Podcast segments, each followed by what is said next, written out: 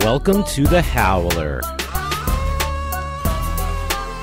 your weekly look into the state of Wolfpack athletics. Now let's go to your hosts, Chris Lehman and Drew Blevins.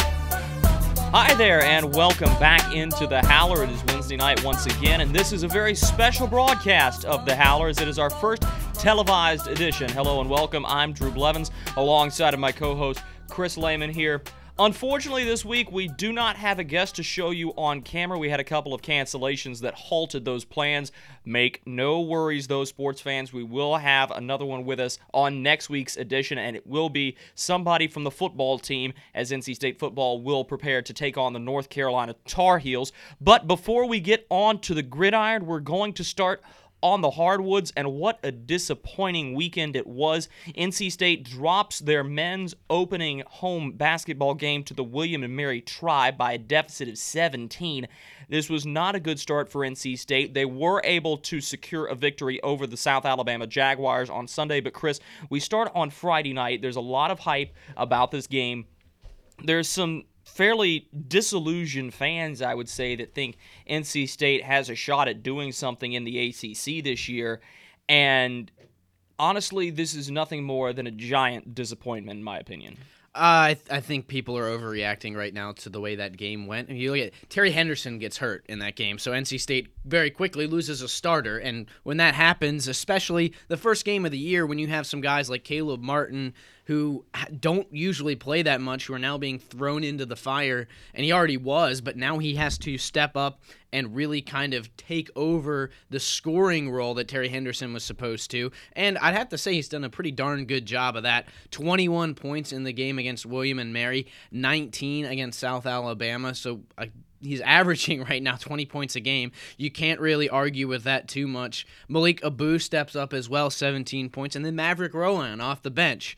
He comes in and does really well, 16, gets the start in the South Alabama game, and then puts up 15. There are a lot of guys on this team who are contributing, and I like that actually. I am actually very happy to see that because something that I've noticed about Mark Gottfried's teams is they're never at their best at the beginning of the year. They are at the peak when it comes time to hit that ACC tournament and the NCAA tournament. And that's why I'm very excited about this team because they started out at a higher level, I think, than we've seen some of these these teams start out in the past couple of years. I mean, we'll get to the offense here in a second, but what is most concerning to me is when I look down the score line for William and Mary. Daniel Dixon, 19 points. Omar Prewitt, 17 points. Terry Tarpey, 11 points everybody that got on the floor for William and Mary scored except for Michael Schlottman.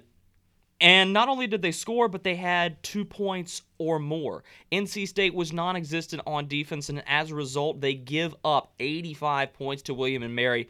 And it's very difficult at any stage in the season to be able to score more than 85 at the collegiate level. Do we attribute this to William and Mary shooting lights out? I mean, you look at them, they shot 52% from the field, 31 for 60 from behind the arc, 41% at 9 for 22. Or do we attribute this to a lack of NC State skill on the defensive side of the basketball? I think you kind of have to take this game with with a grain of salt. First of all, we have to wait and see what William and Mary does. Last year, they make the NCAA tournament, win their conference, so I don't think that this is a bad team. And I think people severely underestimated William and Mary coming into this game. And then when Terry Henderson gets hurt, that throws your whole game plan off. And specifically, it throws off your defense because when it comes to offense, you know, there are some chemistry issues a little bit, but really what you're looking for is someone to plug in who can go fill in the points that were lost.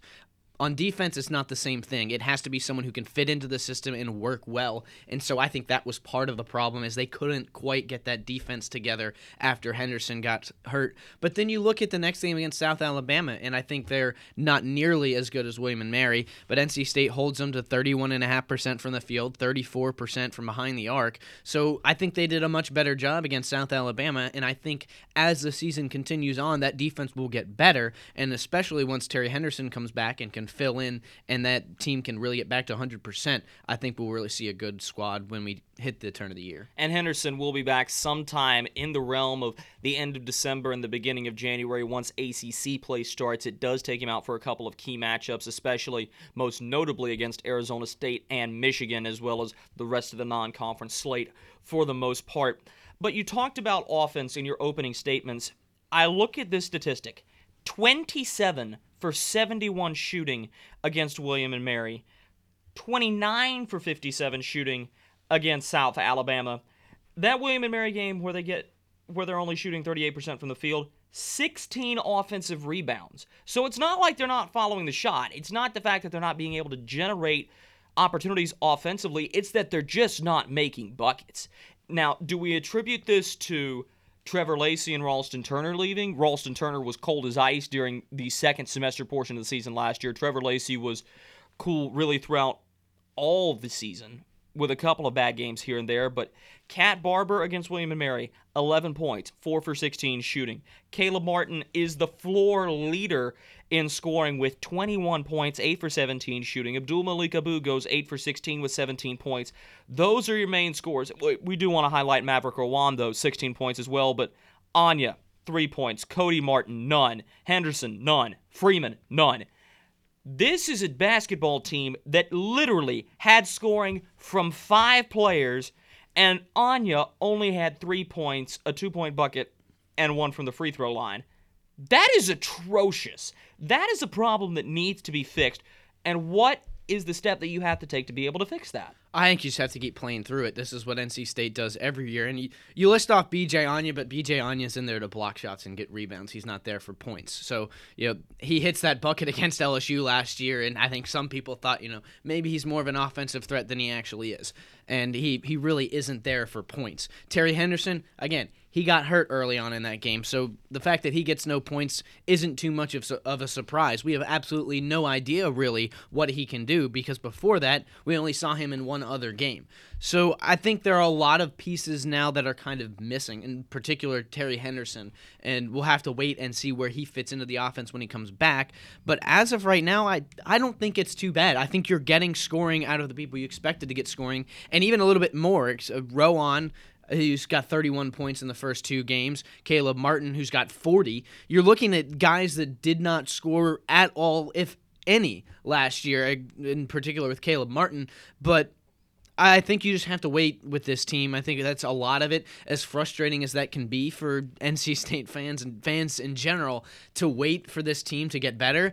But that's what's going to have to happen because, as you mentioned, you lose some of your key offensive pieces in Trevor Lacey and Ralston Turner. You also lose Kyle Washington, who was a great role player as a big man who could come in and give you valuable minutes, as well as stretch the defense a little bit because he did have some range. So you lost a lot, and I think NC State's still trying to figure out how to put that together, and it's set back now that Terry Henderson is lost. And to the Wolfpack's credit, they did turn it around against South Alabama, as you mentioned, looking down the stat line here. They out rebound the Jags 47 to 42, dominating on the defensive glass, out rebounding South Alabama 37 to 24. They lost the battle on the defensive glass against the Tribe, and again against South Alabama, it is an 88 to 70 victory in favor of the Wolfpack. They are back in action Wednesday night against the Indiana University, Purdue University, Indianapolis Jaguars. Start time of that game is 7 p.m. Wednesday. So we'll have more analysis of NC State basketball coming up for you on the next episode. Again, Drew Blevins alongside Chris Lehman. This is the Howler. No guest this week due to a couple of cancellations, but nonetheless, we are here and still talking about NC State sports. And now we move from the hardwood back onto the gridiron, which has been our focal point for really the majority of this semester because football is the sport in season. And we head down to Tallahassee where NC State had a 17 to 7 lead in this football game at one point. And after that, Florida State reels off nothing but unanswered points, beating the Wolfpack 34 to 17. Chris, NC State was not favored in this game. So let's go ahead and just get that out right off the bat. But the fact of the matter is, you were up 17 to 7 and couldn't score the rest of the football game. That's a problem, and that's a problem that we've seen really all year for NC State. They try to keep up with Clemson in scoring, and they had a couple of cold spots in that game. Boston College, while it was a win, it was scoring in spots, only a 24 to 8 victory. Against Wake Forest, you go up by a ton, 28 to 0 in the first quarter, and then let off the gas all the way through the remaining three quarters. Why can't the Wolfpack play a full four quarters of football? And is this a problem? Well, as as far as Saturday goes, I think it's about sustainability, and this is something I emphasized all week last week. Was you have to play a sustainable game if you're NC State, and that's exactly what they didn't do. They came out guns blazing. It was great to watch them come out and just fire off 17 points and take a lead into the second quarter down in Tallahassee, but it wasn't something that they could keep up. And you look at the turnovers as well. They forced two turnovers in that first quarter, and they go on to force three more after that. This has to be probably the best defensive effort that we've seen. But offensively, they didn't have a sustainable game plan. And I don't think it was all on the players and on the coaches. I think part of it was they're just outmatched. And to be able to play at that level where they can stay with and beat a team of Florida State's caliber the entire way is just something that this team isn't capable of. I mean, the good news is, is NC State was able to contain Dalvin Cook, if you can use that word, only 138 yards, which is slightly below his season average per game. The catch to that is they do allow him to score in the red zone a couple of TDs with a long of 30.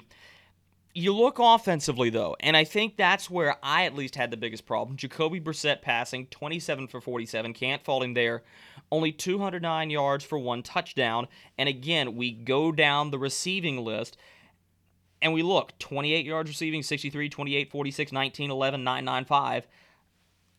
It's not like NC State is able to move the football down the field at will after a certain point in the football game because at least a couple of those receivers should have been going over 100 yards. We've talked about the problems in the rushing game. NC State rushing, by the way, 79 yards against the Seminoles, but there's some sort of offensive anemia here that is keeping NC State below 24 points in ACC play, with the exception of that Wake Forest game and the exception of the Clemson game.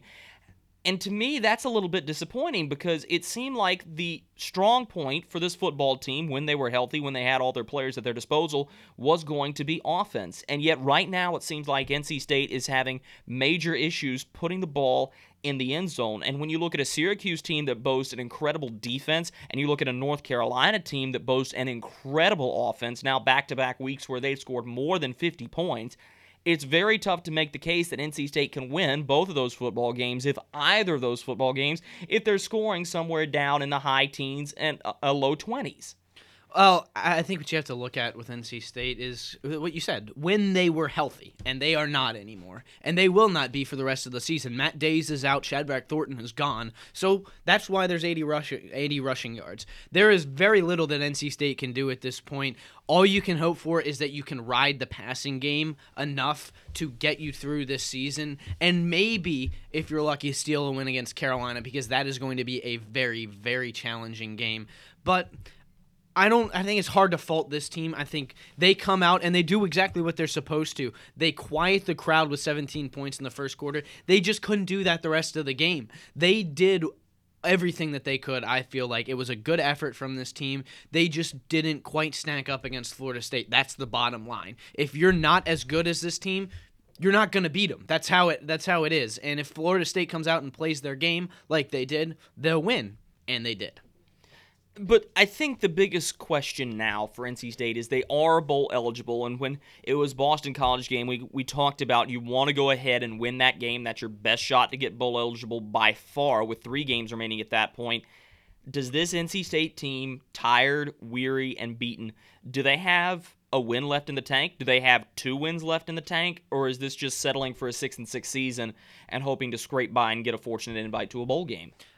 I I'm not sure that uh, I would say that they're scraping by uh, by any means, and I think they have more left in the tank than just one or two wins. I could see them winning out and ending the season very well. It's just a matter of if they can figure out the offense. That's the big problem because their defense right now is very good. Nine turnovers in the last two games: four against Boston College, five against Florida State. That included three interceptions. That is big. We were talking about the secondary, how they've been a little bit under Well- the radar. Okay, th- and that's the other thing. Is the secondary really that great? Or was it the fact of the matter that Everett Golson has been an overrated quarterback who hasn't faced a great defense in quite some time? And when he faces a moderately good defense, he throws right into coverage because you turn it around to Sean Maguire, who throws one and has a couple touchdowns to go with it and has 231 passing yards, 18 for 28. To me, that doesn't stack up for some reason. I, I think the secondary gave a good effort, but I think a lot of that goes on Golson, who hasn't made great decisions since leaving Notre Dame and getting to Florida State. I think part of that still has to go to the secondary. They were doing their job and they forced the turnovers. That's how that's you look at it on paper. They're they're nine turnovers. They've done their job. I think that they continue to get better and especially this week against a weak Syracuse team, I don't think they're going to have a problem. Same with the offense. I think the offense will rebound. They've been playing against some tough defensive teams like Clemson, Boston College, and Florida State. You're looking at three not just three of the best defenses in the ACC, three of the best defenses in the country.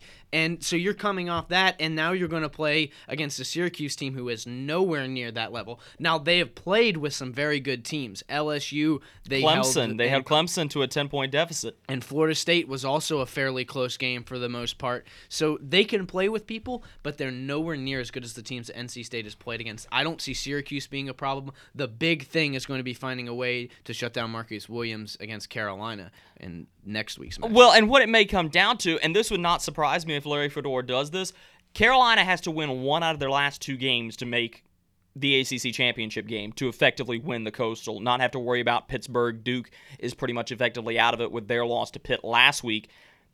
But if they win against Virginia Tech, I wouldn't be surprised if Larry Fedora isn't necessarily so pushed to play Marquise Williams the entire game, to play Ryan Switzer the whole game, because he knows that there's absolutely no way that Carolina is going to the college football playoff. They came out ranked 17th, which was quite a low blow if you look at their record compared to other teams in the country. I mean, they they've had a weak schedule. Their sure, schedule Their schedule, two. There's FCS teams and a loss to. South Carolina is very difficult to swallow if you're Jeff Long and the rest of that playoff committee. But I mean, I think that's that's a good way to wrap up our football talk. Is no, you don't want to overlook Syracuse because I do think there's a little bit of trouble to reckon with. You need to make sure that you're scoring, scoring early, and scoring often because they are so solid on defense. It's the offense that should be fairly easy to shut down if you're uh, the defense for NC State.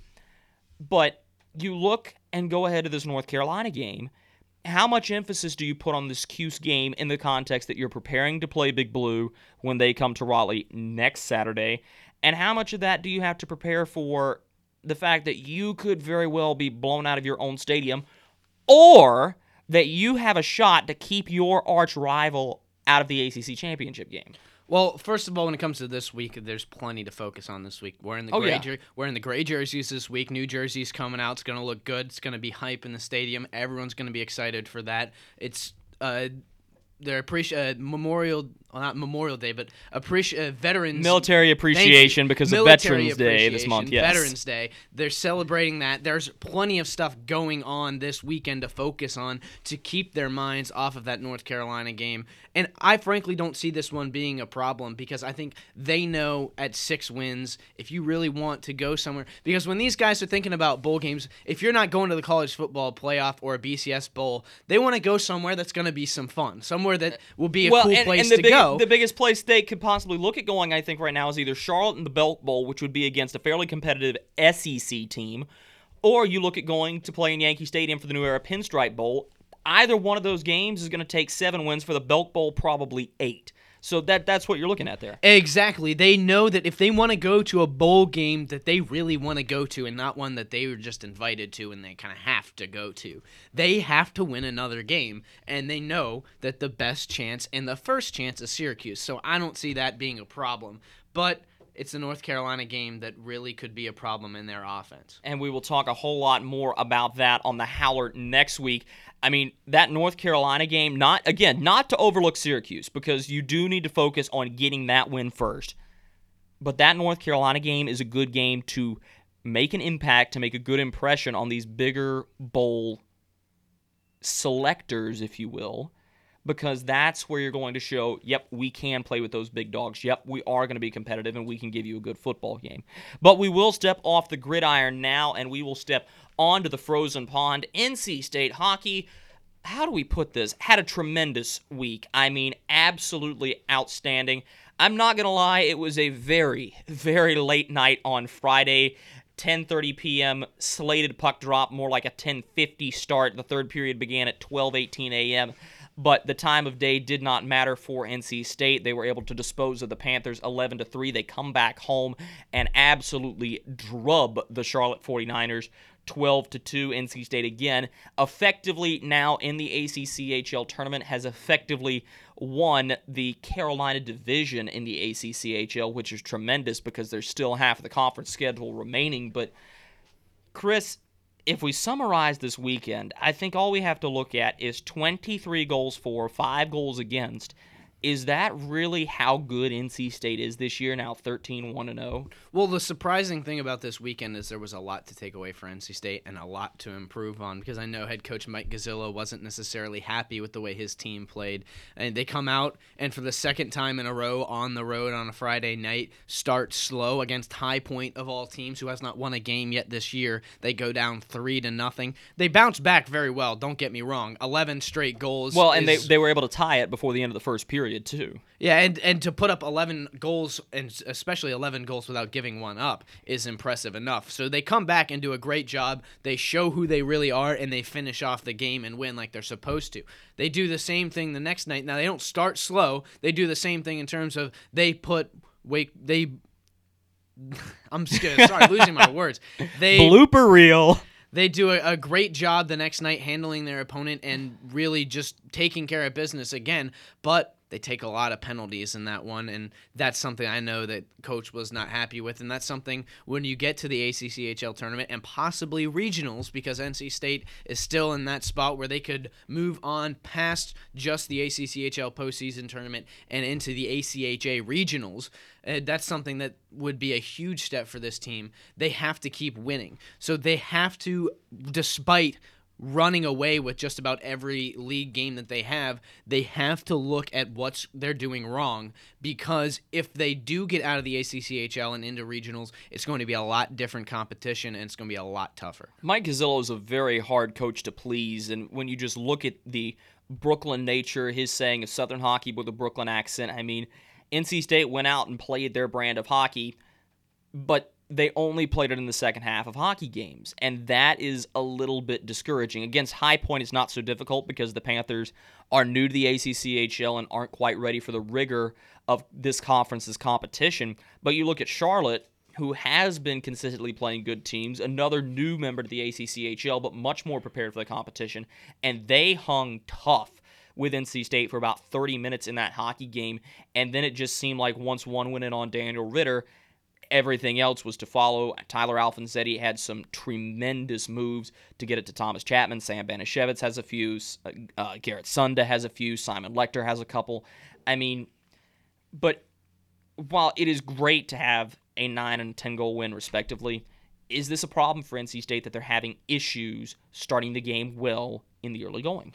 No, and I think part of it is, and something we haven't talked about yet, is uh, Mike Gazzillo did a lot of changing around of the lines. That's something you and I talked about during the game against Charlotte on Saturday. Is there were a lot of different lines going on. So I think when you get back, and, and a couple of problems with injuries as well. Will Bieberdorf was out this week for NC State, so they're shifting around a lot of lines, and they were changing and trying a lot of different things. So really, the only one, uh, the only game where they started slow that really I'm concerned concerned about was that UNCW game a couple of weeks ago that's just one game. I think once they get back to having those normal lines, that normal rotation, they'll go back to what we saw at the beginning of the year where it was a consistent 60 minute effort, and I think they'll be just fine. NC State will next take the ice this Friday, Saturday, and Sunday in the Queen City of Charlotte, North Carolina.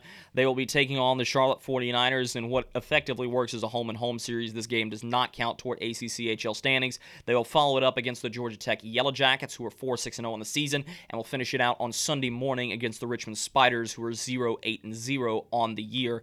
That will wrap it up for NC State hockey. And now we come back to a team that has really been the biggest enigma, the biggest surprise, and ultimately the biggest disappointment for NC State sports this season, and that's the men's soccer team. This was a team that played so incredibly well in the ACC, gave a great effort, and everybody on this campus was expecting them to make the NCAA tournament. But when the bracket comes out on Monday afternoon, the Wolfpack are notably left off. I mean, I say biggest disappointment, but mostly that comes because of the ultimate result. There is no extra postseason beyond the ACC tournament for NC State, but nonetheless, this is really a stab right in the gut if you're the Wolfpack because that's got to hurt a little bit because you thought you did enough and ultimately you didn't. Well, you have to look at what you did at the end of the season. You look at the last four ACC games for the Wolfpack, they lose them. The only game that they win of their last five is Appalachian State, and Appalachian State's just not an impressive win. They built an impressive resume up to that last about month of the season, but they let off. And they I think part of it was they ran out of energy. They aren't used to being in the situation where they are having to throw it all on the line every time they go out there because if they don't, they don't have a chance to make the tournament. And I think that was part of the problem. But I think it was a good building block this year. There are a lot of guys that they'll have coming back who contributed this year. Big spot to fill with McCauley leaving net, the net. So a little bit of uncertainty, but I think you have to understand how the season ended, and they weren't playing well enough frankly, at the end of the season to make the tournament, and that's how it ended up. I mean, ultimately, though, it's a good resume. Is it a justified decision by the tournament committee to leave NC State off? I'm going to say it is because this is such a very competitive ACC conference, and ultimately NC State had one outright win in it. One outright win in it. Three losses, three ties. Soccer is the only sport where tying a game is considered great, good. You were able to hang, you were able to make sure that the other team didn't win. But ultimately, at the end of the day, one conference win isn't going to get you very far in any sport. So, as tough as it is to swallow, I do think this is justified because there are so many other ACC teams that are at the top of the national rankings that have to eat up the ACC slots. And as tough it is, as it is to admit, and as great as it would have been to see the Wolfpack get into the NCAA tournament, it just didn't look like to me from the get go that they fit quite in. Oh, I can look at their their record and immediately tell you that they weren't good enough to make this tournament. Eight, six, and three an okay record. That's on the bubble. Then you look at seven other ACC teams already in the tournament. When you go one, four, and three in conference, that doesn't look good. Then you look at them on the road and in neutral sites, a combined two, five, and one. That's not a good record, and that's something that the committee looks at and puts emphasis on because you're not always going to be playing at home in the tournament. So I think it was a very easy decision for them to leave the Wolfpack off that list. Well, that's going to wrap it up for our coverage of NC State sports this week, but we're not quite finished as we will head to our Pick'em segment, one of my personal favorites. It's a short list this week. It's not exactly one of those humdinger weeks in sports, but nonetheless an important one nonetheless. The standings right now, I am leading my co-host Chris Lehman by a count of 11 to 10. With three games this week, we will see if he will be able to at least tie or overtake me of the lead. And we start on the gridiron with two ACC games that have big impacts, and we'll start close to home as the Syracuse Orange come to town to take on the NC State Wolfpack. Chris, who you got in that one? I think that's an easy one. NC State is is just a better football team. I don't think that Syracuse has looked very good. As a matter of fact, they've lost seven consecutive games. I say they lose eight eight straight, and NC State wins. Orange doesn't have much to play for. No postseason for them this year. I'm going to go with the Wolfpack as well, but it's going to be a whole lot closer than people think. That Syracuse defense may cause some trouble for Jacoby Brissett and company on offense. And we will head up to our neighbors to the north, Virginia.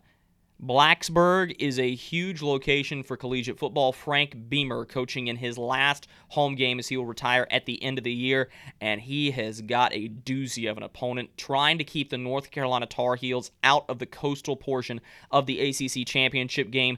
Does Beamer ball and Beamer defense get it done against a very potent North Carolina offense? I think they do. I think Virginia Tech's a little bit better than their record at five and five. We've seen them play with some pretty darn good teams and I think that they're a very good opponent for North Carolina. I think they're going to win this game because it is Frank Beamer's last game in Lane Stadium. That's a hard place to play without that scenario. So it's going to be even harder because you're going to have former players there supporting. You're going to have a great crowd because there's a huge following for Beamer.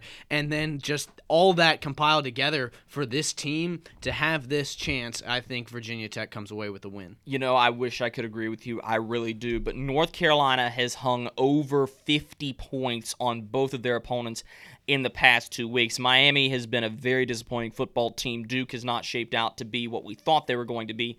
But the fact of the matter stands that this offense is very hard for any defense in the country to keep up on. I have North Carolina winning out. And believe it or not, if I had to pick right now, I think North Carolina is the team to beat Clemson and knock them out of the college football playoff. Crazier things have happened, but I have the Tar Heels over the Virginia Tech Hokies. And finally, we will move from Saturday football to Sunday football. Chris, quick pick pick 'em real quick.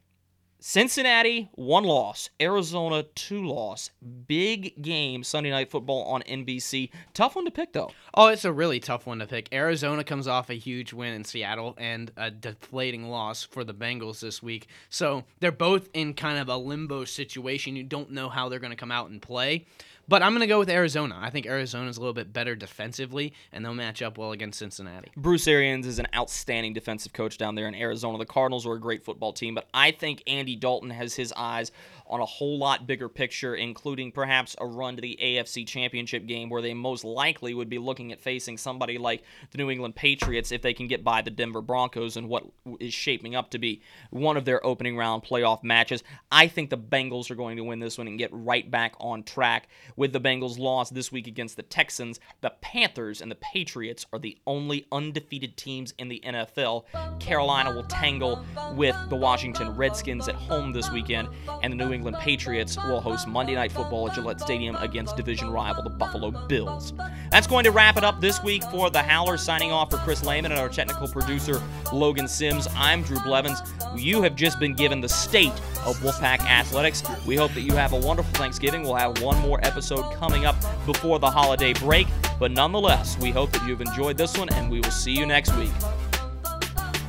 Thanks for listening to The Howler, a service of Wolfpack Sports Television. Find out more at go.ncsu.edu slash sports.